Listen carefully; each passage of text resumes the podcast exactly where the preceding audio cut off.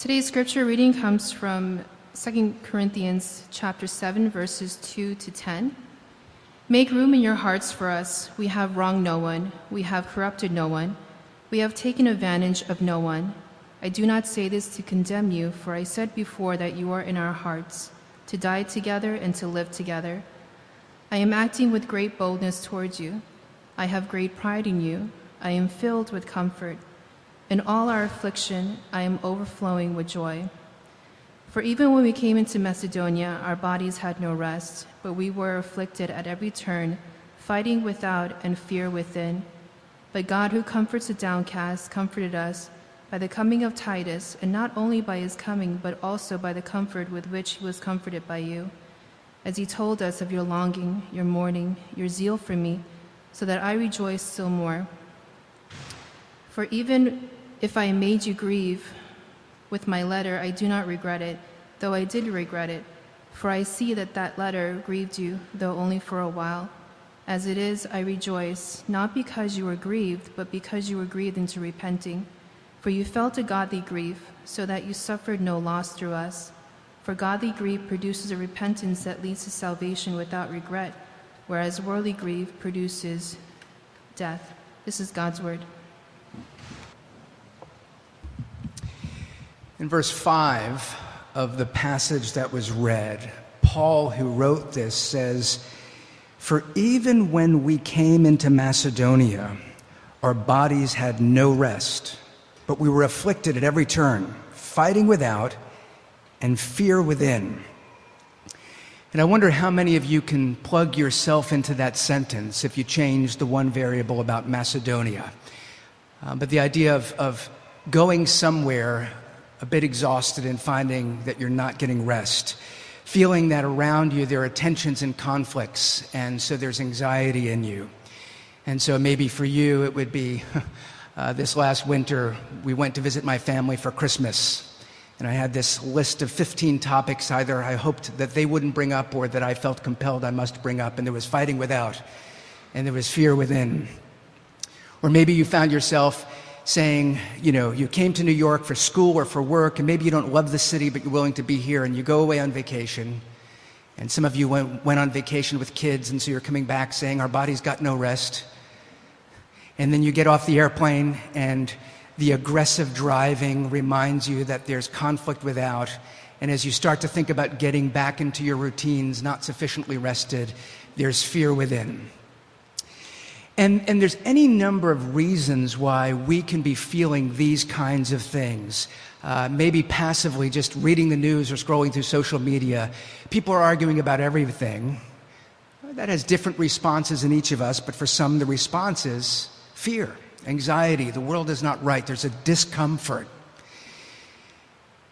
And we typically don't like existing for long stretches in that reality. We tend not to, most of us don't thrive where there's conflict around us, where we're unsure and fearful. And so, what do we do? Usually, what we do is to, to try to find some source of comfort within that. And it could be various. It could be something distracting. It could be an escape. It could be something that's providing a sense of warmth or security. Conflict is not good. Anxiety is not good. Comfort is good. But in extended periods, in the reality of anxiety and conflict, uh, the desperation for comfort often doesn't serve us well. We, we reach for what's immediately comforting and find that over time it's not having its effect. We're not being productive in terms of dealing with our issues, and then we wind up addicted or overwhelmed. Christianity promises a form of comfort the problem is it's hard to access. If you're stressed, if you're overwhelmed, pray. But when your mind is racing and your heart rate is up, to sit down and focus on God and feel His presence is hard. Reaching for something that you could eat, you could see, you could smell, it tastes good, and there's a biological response. Your sugar levels are perked up a bit. It feels better than stopping and slowing your breath down and trying to pray. And so we find that the very comforts that, that are promised to us, most of us are not connecting with them. And so we've spent last week and this week simply uh, next next weekend we, will start the the sermon series in John's Gospel that will take us into the spring. We're looking just for two weeks at this topic, just to have a, a sort of a check in.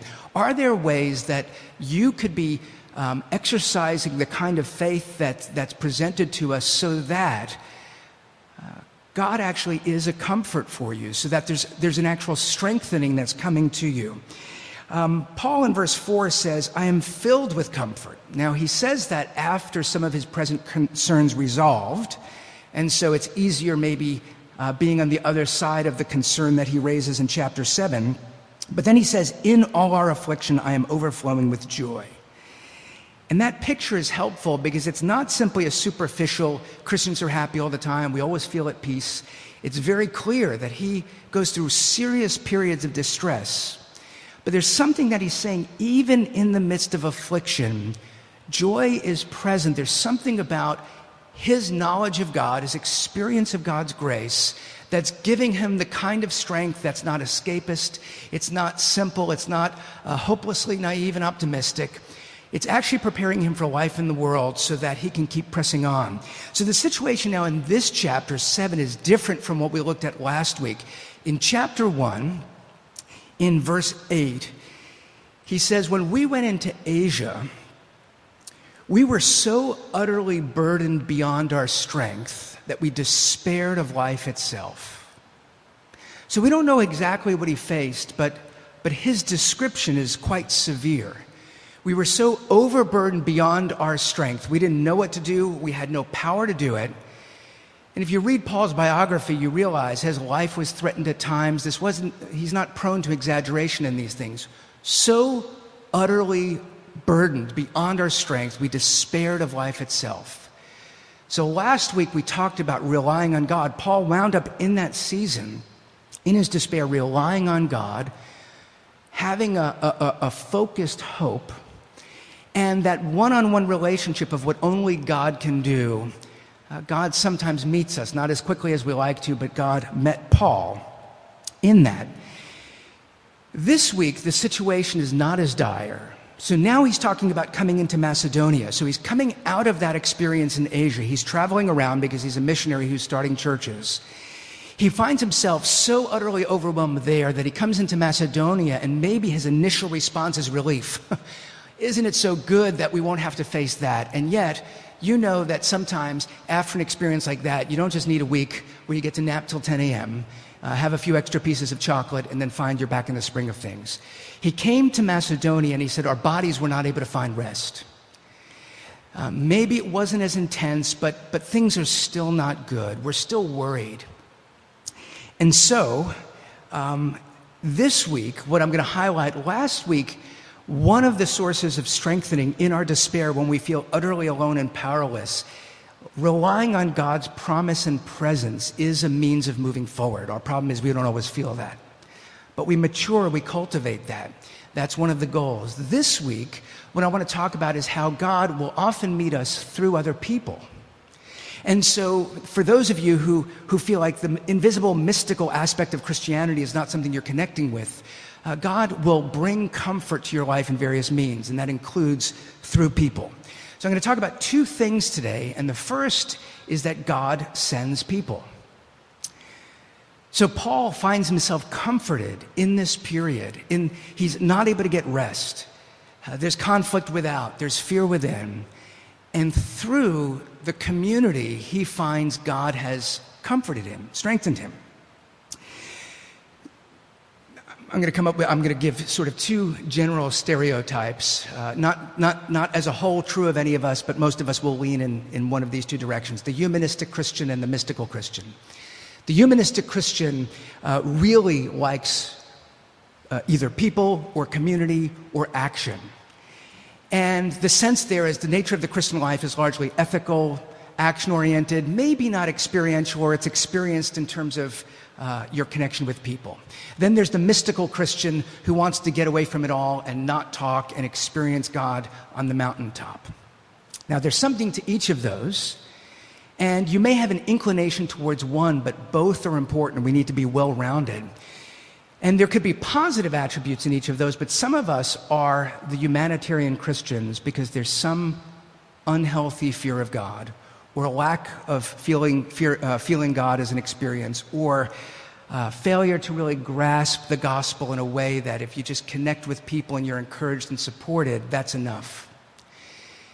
The mystical Christian, sometimes the opposite side, has had enough experiences with human beings to know that human beings are far less safe than God and, and human beings can be disappointing, and therefore getting away from society and close to God can be very appealing. And the reality is, both are necessary. We, we lean on God in a way that we can never depend on people, but God will work in our lives through ordinary means, and that includes through people. And so we can't depend on people and ignore God, but we can't ignore people uh, wanting to depend on God. So in verse 6, Paul says, But God, who comforts the downcast, comforted us by the coming of Titus.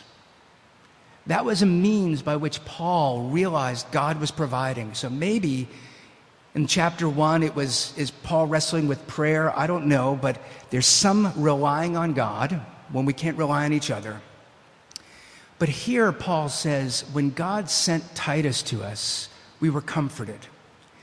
Now, when you go back and read Second Corinthians, apparently Paul, when he comes out of Asia, goes into a place called Troas, and he's looking for Titus. So, Titus, there, there's a New Testament book written to Titus. So, Titus is a key figure, uh, sort of a younger disciple, a partner in ministry.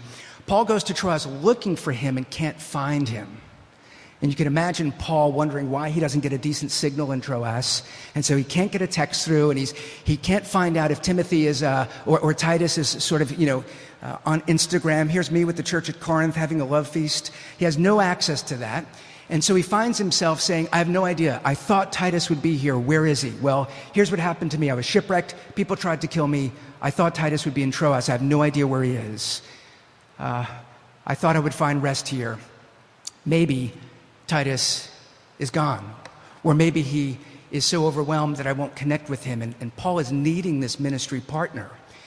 When Titus shows up as he goes into Macedonia, he sees the Lord's provision. I myself imagine Paul crying, Oh, Lord, not Titus 2.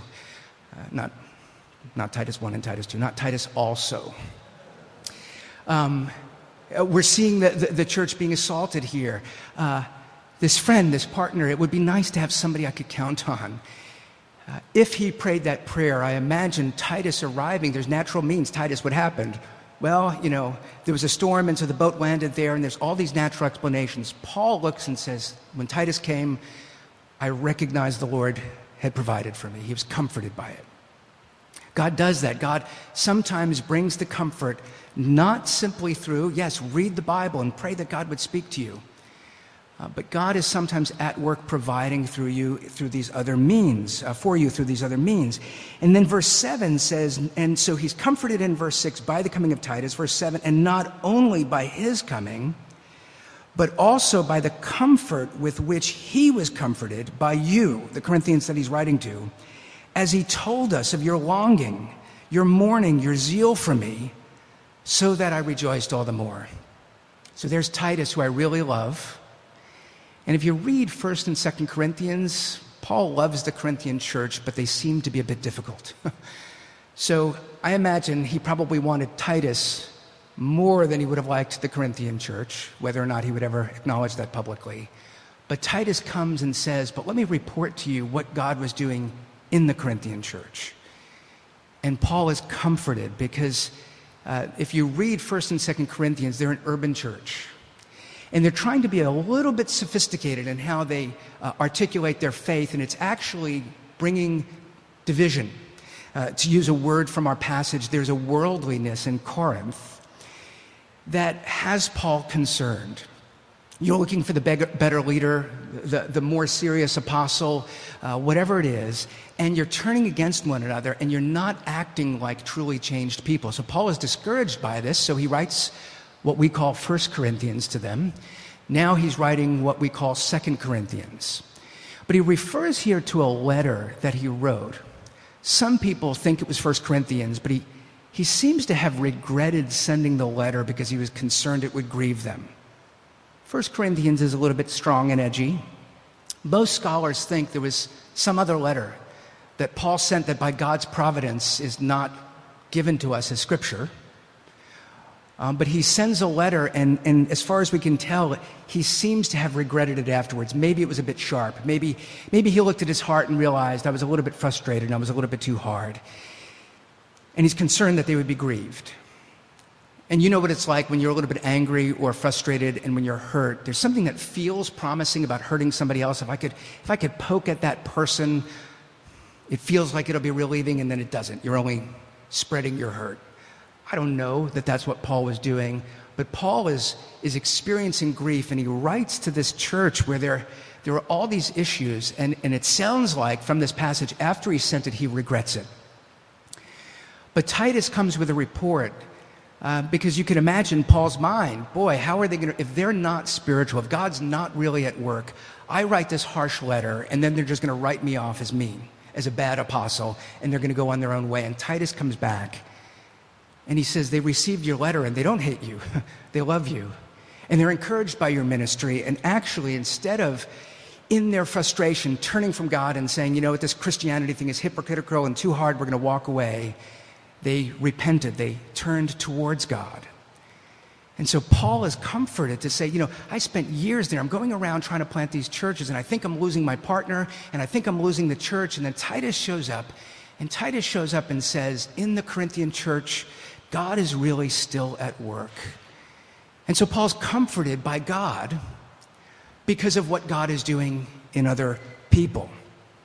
And you see Paul's love. And so in verse 9, he says, I rejoice not because you were grieved. Paul, he regretted that he thought he might grieve them. I don't want to grieve you. I rejoice not because you were grieved, but because you were grieved into repenting. God did a spiritual work that even in whatever we dealt with, God used it to bring you closer to him. So, verse 3, he says, You are in our hearts to die together and to live together. Uh, Paul seems to have this sense that he really loves these people. And, and yet there's failings there, and he's encouraged, he's comforted by the reality of the gospel. Look, God, even these worldly people, with all of their confusions, with all of their struggles, with all their skepticisms about me, I'm trying to be faithful, and, and, and maybe I was out of line in what I wrote, hypothetically. Um, but look, Lord, you are so kind, and it brings rest to his soul. And that's important for us to recognize that God will sometimes meet us immediately. There is a peace that passes understanding that sometimes comes upon our spirit. But we can go a long period of time without experiencing that. And sometimes we need to be watching for God's provision in other ways. You know, there's a joke I remember hearing when I was a kid. I'm not going to tell it as a joke because I don't find it that funny. Um, but I, I, don't know if it was really meant to be a parable or a joke. But a story about a guy who finds himself uh, in the middle of a river drowning, and he's, he's uh, floating down the river and he's passing a bridge, and the people on the bridge throw a rope down and they say, Grab the rope as you come under. And his response is, I prayed that God would deliver me, so I'm going to trust him. And then some people show up in a boat and they say, Come in, we'll rescue you. And he says, I prayed for God, I'm going to wait for God's deliverance. And then I heard this joke somewhere around 1982 a helicopter, I don't know, that doesn't feel safe to me, but whatever the case is, there's a helicopter. Uh, you know, why don't we help you in some way? And uh, the guy says, I'm waiting for God, and then he drowns. Sorry, it's a bit of a tragedy. So then he appears before God, angry. God, where were you when I needed you most? I cried out for help, and I was alone. And the answer is, but I sent you a rope and a boat and a helicopter. And so the idea being that here's a guy that that uh, had an expression of what he thought was faithful and he missed the work that God was doing. And that's what we need to be careful that, yes, God sometimes will meet us one on one. And when he does, it is a great comfort. But God sometimes is meeting us through others around us, and we, we don't want to fail to miss that.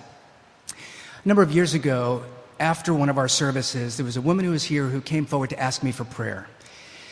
So she was a missionary serving in another country, and she was a single woman, and she needed a medical procedure. And I don't know how it worked out, but she came to New York because that's where she could get the best, best medical care afforded to her. So she was asking for prayer. She was anxious about what, what would happen this week. And so I prayed for her, uh, and I, I, don't remember exactly how it came about, but uh, by the end of the conversation, there was an agreement I would come and visit her in the hospital. So I knew the day that she would be having the surgery, and I showed up sometime after it, uh, and I came into the room, and she was quite groggy, um, but quite glad to see me. And, and often what I do, I, you know, I want to be the minister of Jesus. How could I go in and and bring healing and encouragement. And any of you that have been around me know that whatever fantasy I have, there's a certain awkwardness to me. So I walked into the room thinking that I would be this great encourager, and then I didn't know what to say. I read her a Bible passage, I prayed for her, I did what I thought I could, but I didn't leave feeling like, you know, boy, did I just go and do ministry. Um, about two years later, I'm not sure exactly the timeline because this was long enough ago, she's back in the congregation on the summer. And she comes forward, she has a gift from me, a small gift from the country that she was serving. And she thanked me for visiting her in the hospital. And what I remember, the phrase she used, she said, You were the presence of Christ to me. Um, and I really would like to be the presence of Christ, to have his power, his authority, his wisdom. But here's a woman who is basically saying, You know, I'm in the city all alone, and I serve the Lord, and Jesus promised, if you leave your family and your friends and you leave your possessions, I will, I will supply all the more. And now I'm coming into a city of millions of people where I know someone. In a moment that I'm terrified, and I wake up, and, and there's a brother, just a, a guy from a church. I didn't, I didn't have to say anything profound. I think the fact that I showed up was enough in her case. Uh, and it was an encouragement that that she wasn't saying, Boy, you are one of the best pastors that I've ever met. She was saying, I needed the Lord's comfort, and the Lord used you to comfort me. As a side note, as it turned out, I was talking to her that day. It winds up that, that one of the key supporting churches for her is this church on the other side of the country where my wife's uncle and aunt go.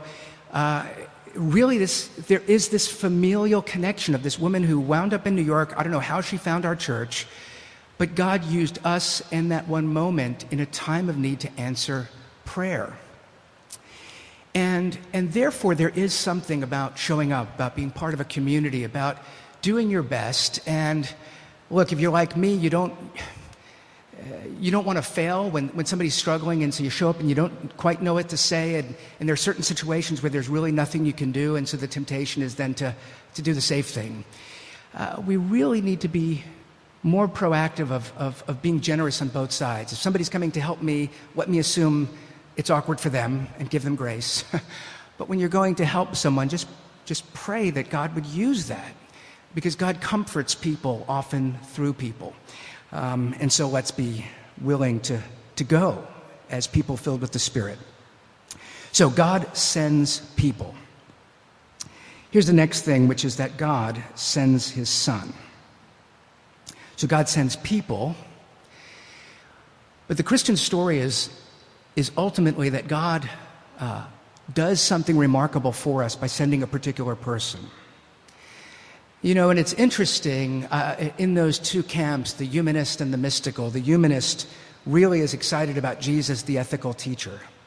But whether or not he's the Son of God may not be essential. But we miss out. But look at what God did in our behalf. But the temptation of the mystical person is to think of Jesus as a ghost. Why don't we see Jesus now? Well, you know, Jesus is God, he's, he's a spirit floating around somewhere. The theological answer, look at the Apostles' Creed, other places. Why don't we see Jesus? Well, Jesus physically rose in the body that he took on through the incarnation, but he ascended into heaven where he's seated at the right hand of the Father. It's not that Jesus can't be touched or seen. He's in one particular place, so we can't touch him and see him in that way, but he promises to pour out the Spirit so that there's a meaningful connection between us and that God man, Jesus. What we find in the ministry of Jesus is a fulfillment of Scripture where God ultimately is going to comfort his people, and he will do it in a way that only God could do, but through a comforting person, his own son, who takes on flesh. Verse 6 says, in contrast to the world in which we live, where where we're exhausted, we're tired, there's arguing all around us, there's conflict, there's division, there's anxiety, there's fear. Verse 6, the contrast, but God, who comforts the downcast.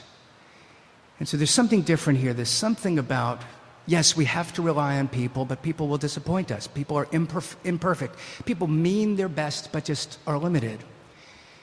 But God, who comforts the downcast, the word downcast in other places is translated as humble or lowly.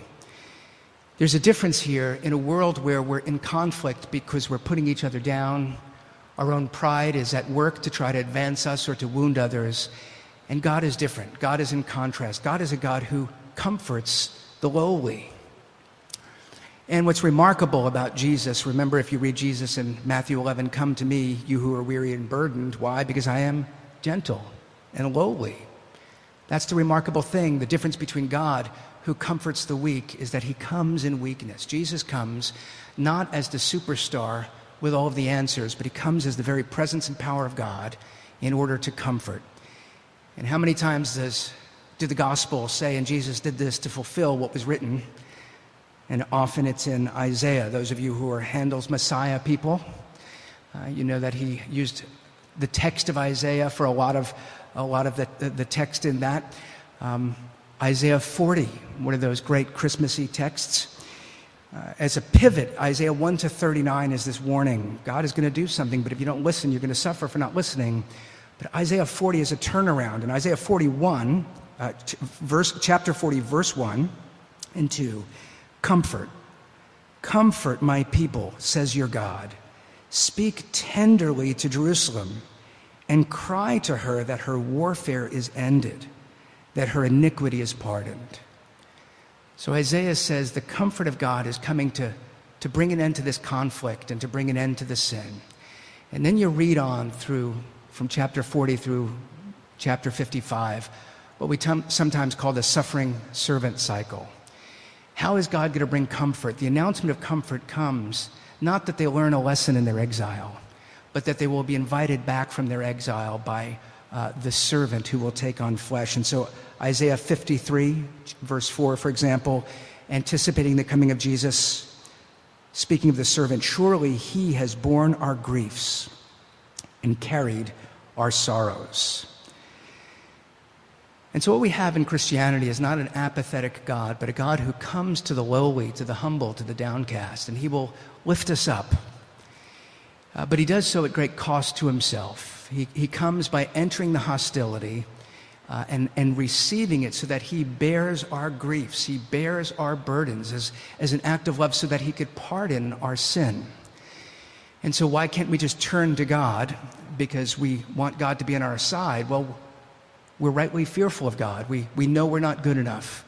Jesus becomes lowly so that the lowly who fear they're not good enough can know that by his invitation and by what he did on the cross, he can offer us forgiveness. So, whoever you are, no matter how low you feel, the invitation to come to the gentle, to the lowly one, is invited, uh, you're invited to so that you would receive the comfort of turning to the only one who really can give you that true and deep comfort.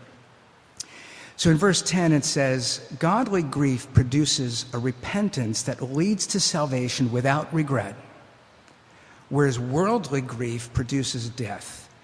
And the issue here isn't necessarily the source of grief. So, godly grief, I failed to read the Bible. Worldly grief, here's what I was doing instead of reading the Bible.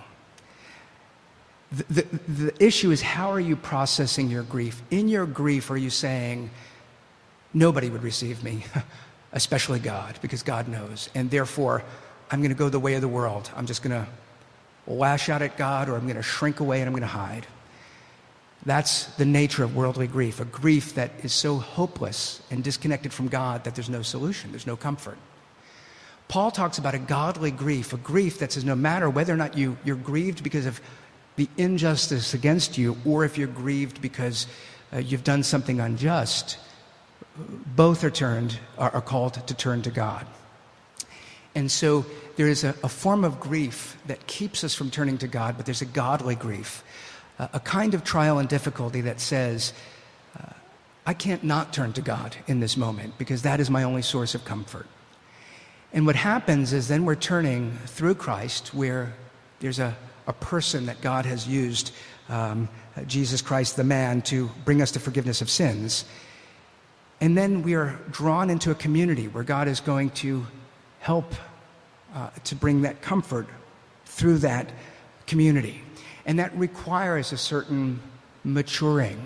One of the purposes of the church is to be a community that's encouraging us towards godliness. And so our griefs, our fears, our failings, whatever it is we're facing, along with our uh, successes in our celebrations, we need a community that gets together and says, but let's remember that the living God is at work. And what is God doing? And what is God saying? And how can we encourage one another in these things? And what that means is if we're doing that, we will find that sometimes God is working directly in the lives of our people through our people. And so we need to deepen, we need to mature, we need to have our roots um, where it belongs.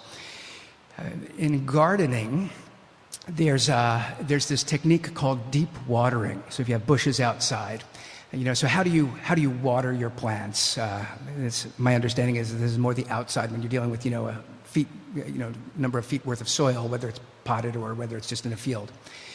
Well, what makes sense to me and that actually works is every day you just add a little water. You just put a little bit of water because you know how soil is. If you put too much, it floods it, it'll drown the plants. You just put a little bit of water every day. And that works. But according to gardening theory, as I understand it, um, the roots then wind up being uh, extensive rather than deep. If there's just a little water on the surface every day, the roots will go out towards the surface. Whereas if the soil is rich and, and water, then, then the roots will go down. So the problem with watering every day, it's fine if you can water every day, but you've got that three day holiday weekend and then you go away and it's a hot sunny day, and because there's just a little bit of soil at the top, it dries out quickly. There's, uh, the, the soil underneath it is dry enough. The fourth day, that, that plant could already be withering and on its way out. So the better way is to, to think eight to 10 inches down, with something like a bush, I think. Uh, how do you water so that the roots go down? So that way, if things at the top are drying out, uh, there's, there's a deeper source there. Now, what's interesting, staying with this analogy, is you can't just then flood it with water so the whole soil, there's a, there's a carefulness there. I think what many of us are doing with our present anxieties is we're looking for the quick comfort. And it works. So just, you know, keep looking at your phone, keep going online, keep yourself distracted, and you'll be able to manage day-to-day anxiety, but, but you're not growing in depth, you're, you're growing in shallowness. But what's going to happen when you face something a little bit bigger than your current circumstances and you don't have roots that are deep? You're not really being nourished. At some point, the things we're depending on are going to fail us. They're not sufficiently life giving.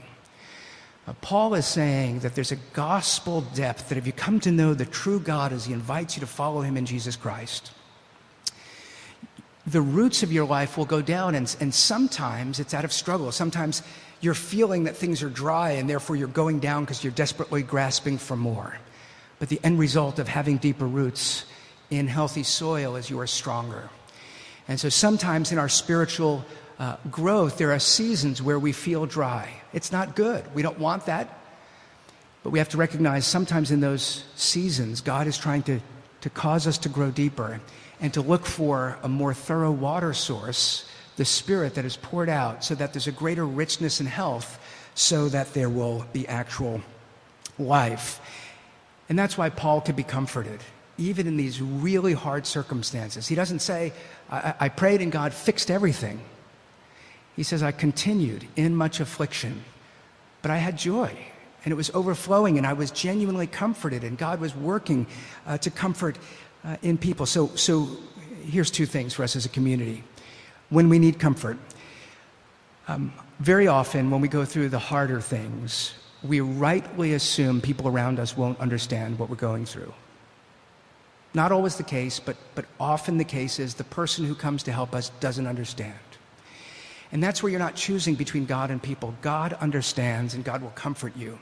But sometimes God is offering one aspect of help through a person who maybe really can't understand and is maybe giving you quick pat answers, but, but brought you that meal and is praying for you. And you could recognize this person is not the solution to all of my troubles.